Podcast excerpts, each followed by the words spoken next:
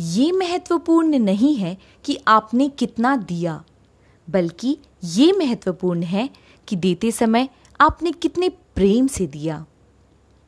सच कहा है mother Teresa ने, जब किसी को आप पूरे दिल से कुछ देते हो ना तो मन को शांति मिलती है।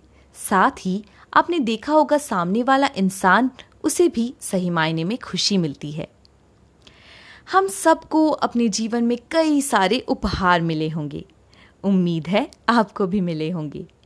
पर जब कोई प्रेम से आपको उपहार देता है तो उपहार लेने वाला, यानी कि आप, और देने वाला, दोनों को वो प्रेम महसूस होता है।